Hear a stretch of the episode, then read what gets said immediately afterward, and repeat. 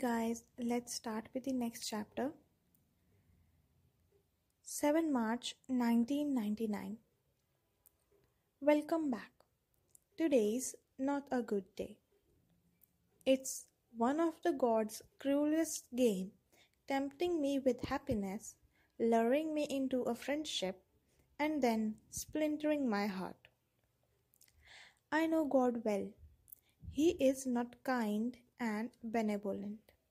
He is like us, crackers and evil and corrupted by power.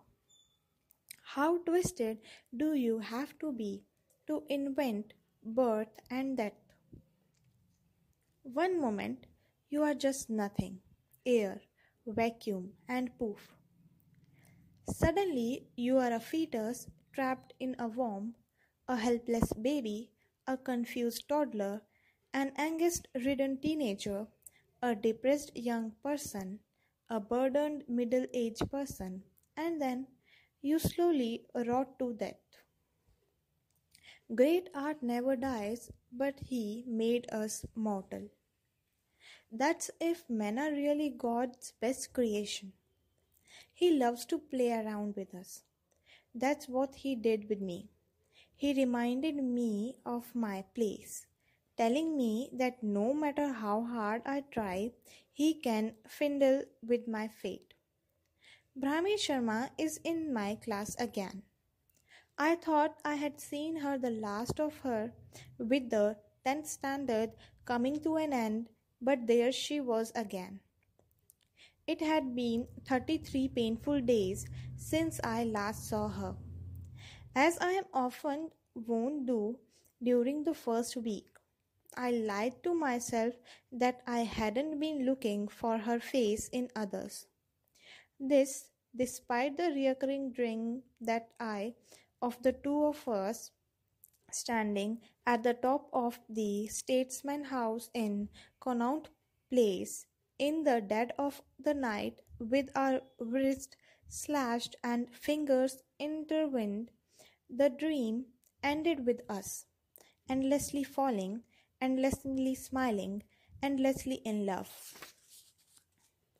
Second week went by with me reaching and recoiling away from the phone like a drug addict, wanting to call her, then not wanting to call her.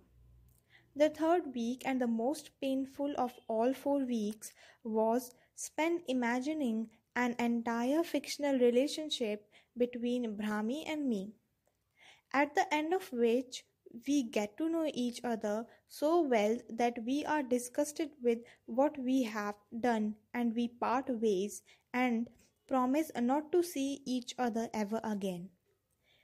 Comparatively, the fourth week was the easiest.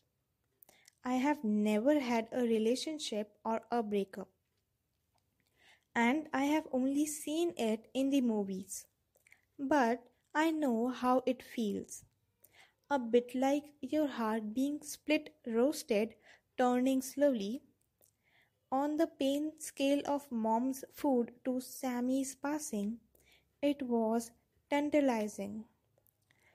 Close to the later which make me feel appalled that my softness and my gall to compare an imagined breakup with his death. She came and sat next to me. Welcome to the 11th standard. You did well, she said. Without waiting for my reply, she got back to her crossword. She said a little later, Mama is waiting for the result more than me.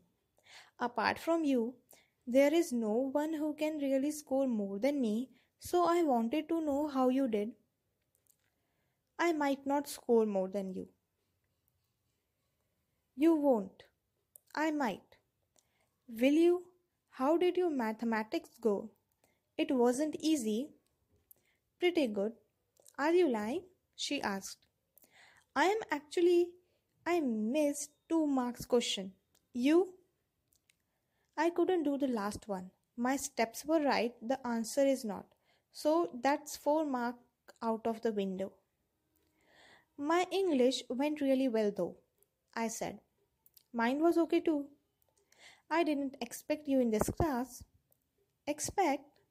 I mean, I'm just surprised that you are here, I asked. So, engineering, that's what you want to do? She laughed. I hope so. Maybe my Taiji aunt will decide. Why not your mama? She doesn't participate in these discussions. Why? I asked. But she supports me all throughout and she tells me to listen to Taiji, she said, and smiling goofily and truly for a change. Are we going to sit together every day? I asked. I think so, she said. Then we both got back to our reading of newspaper. She said after a while, If you don't mind, that is. I don't mind. I said almost too quickly. I asked you because you look away whenever I talk to you. So I thought maybe you are not comfortable. I don't look away. I can look right at you and talk. See? You are looking away. Your eyes are flitting. You are imagining things, I said. Okay, now you are not looking away. So, can I sit with you? She asked. Yes, thank you, she said. While Brahmi Sharma struggled with the crossword, I counted the little ridges on her wrist. Some were deep, straight, and longish, others were lighter and half hearted jabs.